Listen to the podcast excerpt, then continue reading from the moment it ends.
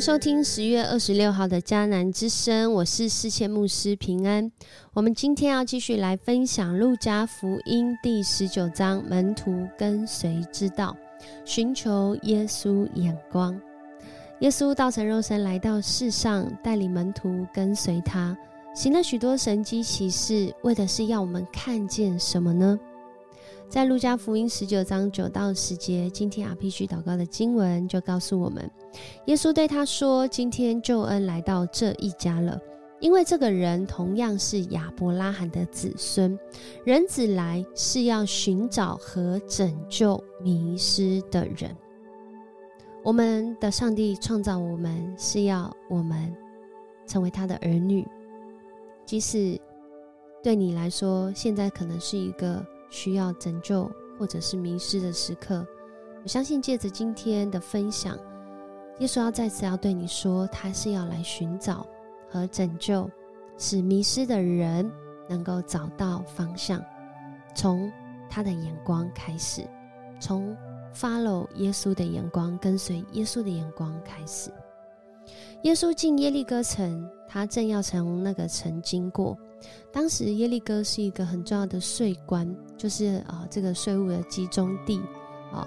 然后当时呢，在这个罗马帝国呢，他们收税的方式是这个包税制哦，一个地方有固定要收的税。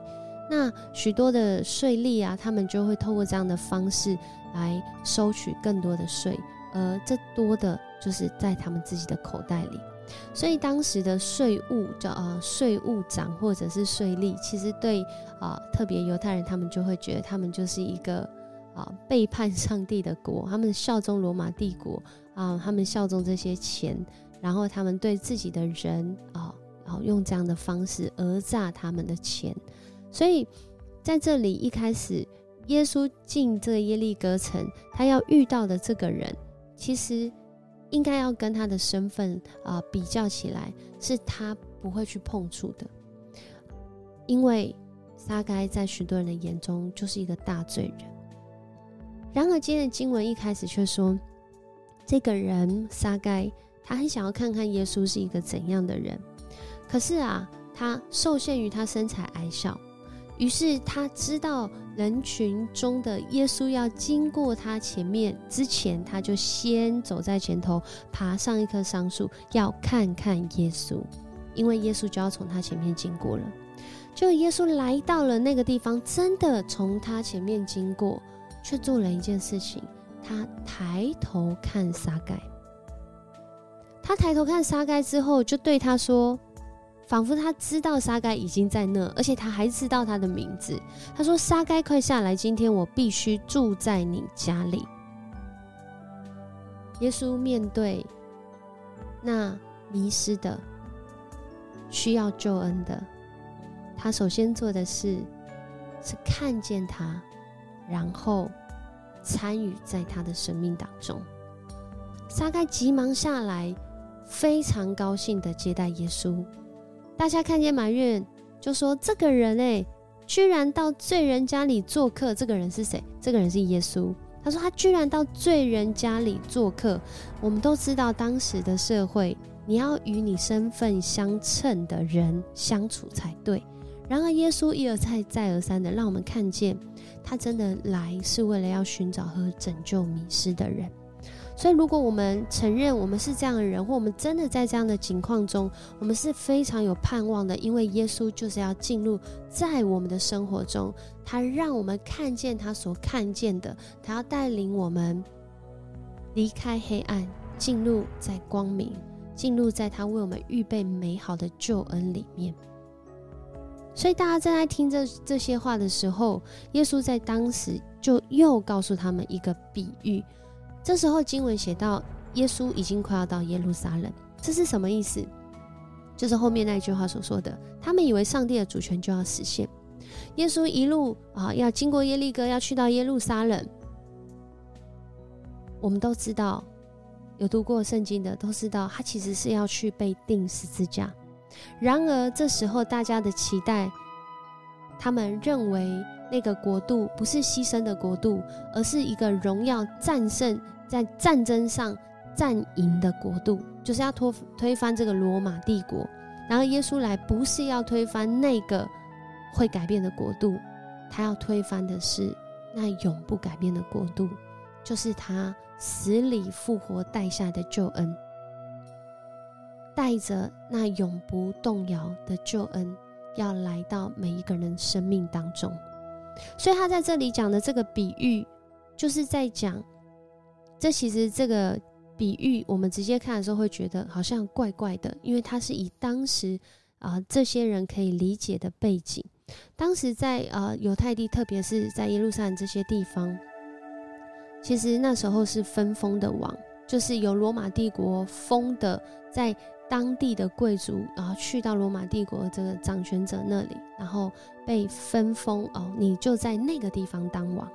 所以在这个地方就是耶路撒冷这个地方，这里的王是被分封的王。而在这里呢，耶稣讲到一个贵族到远方去，要被册封为王，然后回来动身以前呢，他就找十个仆人，然后每个人发一个金币，然后要他们拿这一笔钱去做生意，然后看能赚多少。可是啊，他本国的人呐，一向恨他，就打发代表随后去说：“我们不要这个人做我们的王。”在说什么？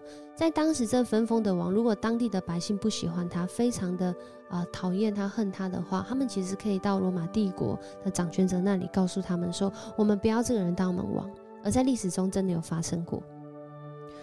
那贵族呢，被册封为王回来以后，他立刻命令那些领过金币的仆人到他面前来。要知道他们每一个人做生意赚了多少，就头一个人上来就说：“我用你给我的那个金币赚了十个金币。”主人说：“很好，你是个好仆人。既然你在小事上可靠，我要委派你管理十座城。”而第二个仆人呢？呃，五个金币。那主人就对他说：“那你也要管五座城。”又一个仆人就来就说：“主人，那你的金币在这里，我用手帕把它包起来。我一向怕你。”因为你是一个严厉的人，没有存放的你还要提取，没有栽种你还要收割。我们看到这主人怎么回应他？他说：“你是个坏仆人，我要用你自己的话定你的罪。既然你知道我是一个严厉的人，那么你为什么不把我的钱存入银行，让我回来的时候可以连本带利的收回呢？”这个比喻让这些听的人要听见什么啊？耶稣在邀请他们，我们刚刚已经看到了。当你对这个主人的眼光是如此负面的时候，耶稣在刚刚那个比喻已经告诉他，你会因为这个眼光而收到这个负面的，甚至比你原来情况更不好。然而，那已经有的呢，要加给他更多。那没有的，连他所有的都要夺走。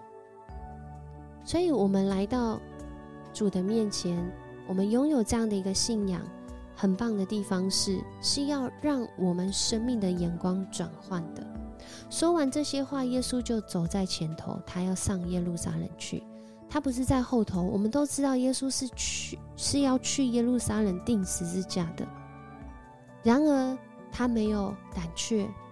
我相信。人会有的情绪，耶稣可能会有，然而他却是用他的行动来表达，愿上帝的国度、上帝的主权实现在全地上。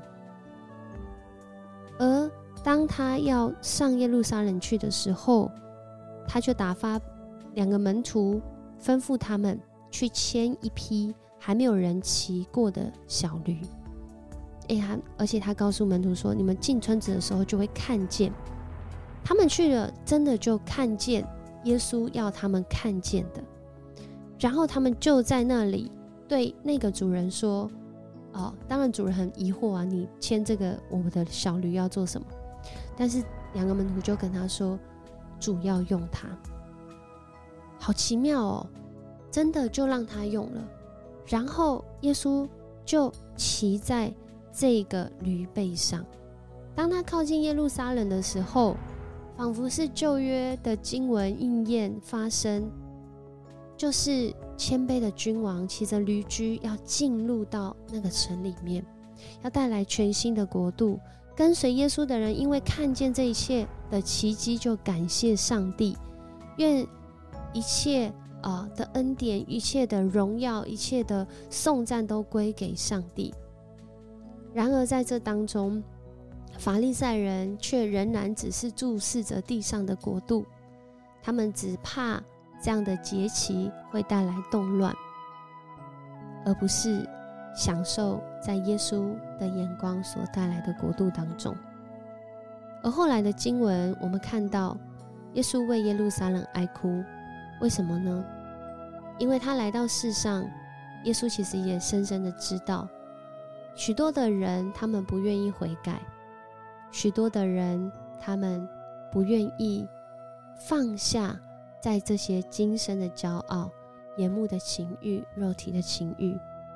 他看到在这当中，哦，特别最后一段。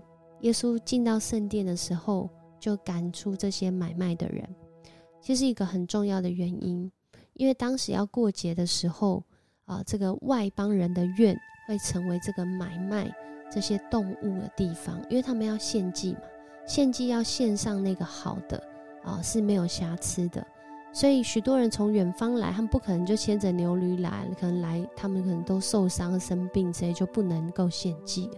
所以就会在这个外邦人的院，然后在那里做买卖。然而，这个买卖却在耶稣的眼光中是非常不好的，因为他们忽略了外邦人也有需要敬拜上帝的机会。但是，这个外邦人的愿被这个买卖所充斥，所以耶稣才在这边讲说：“这是。”我的圣殿要称为祷告的殿，你们却把它变成贼窝了。然后在今天的经文当中，真的，一而再，再而三带我们看到，耶稣的眼光是要带下怜悯，是要让我们就好像马太福音六章二十二到二十三节说的，要带领我们看见，因为眼睛好比身体的灯。如果我们的眼睛好，全身就光明；如果我们眼睛坏，全身就黑暗。我们怎么看待？我们怎么啊注视？我们怎么去寻找？我们就会找到那个我们要的。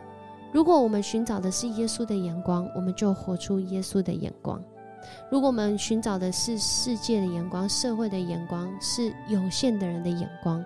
我们就会按着他的眼光，然后收到那个眼光所带来的结果。所以，再次的来默想，我们心里所重视的与耶稣眼光一致吗？如果发生不一致的时候，我的应对会是什么呢？恳求主来帮助我们。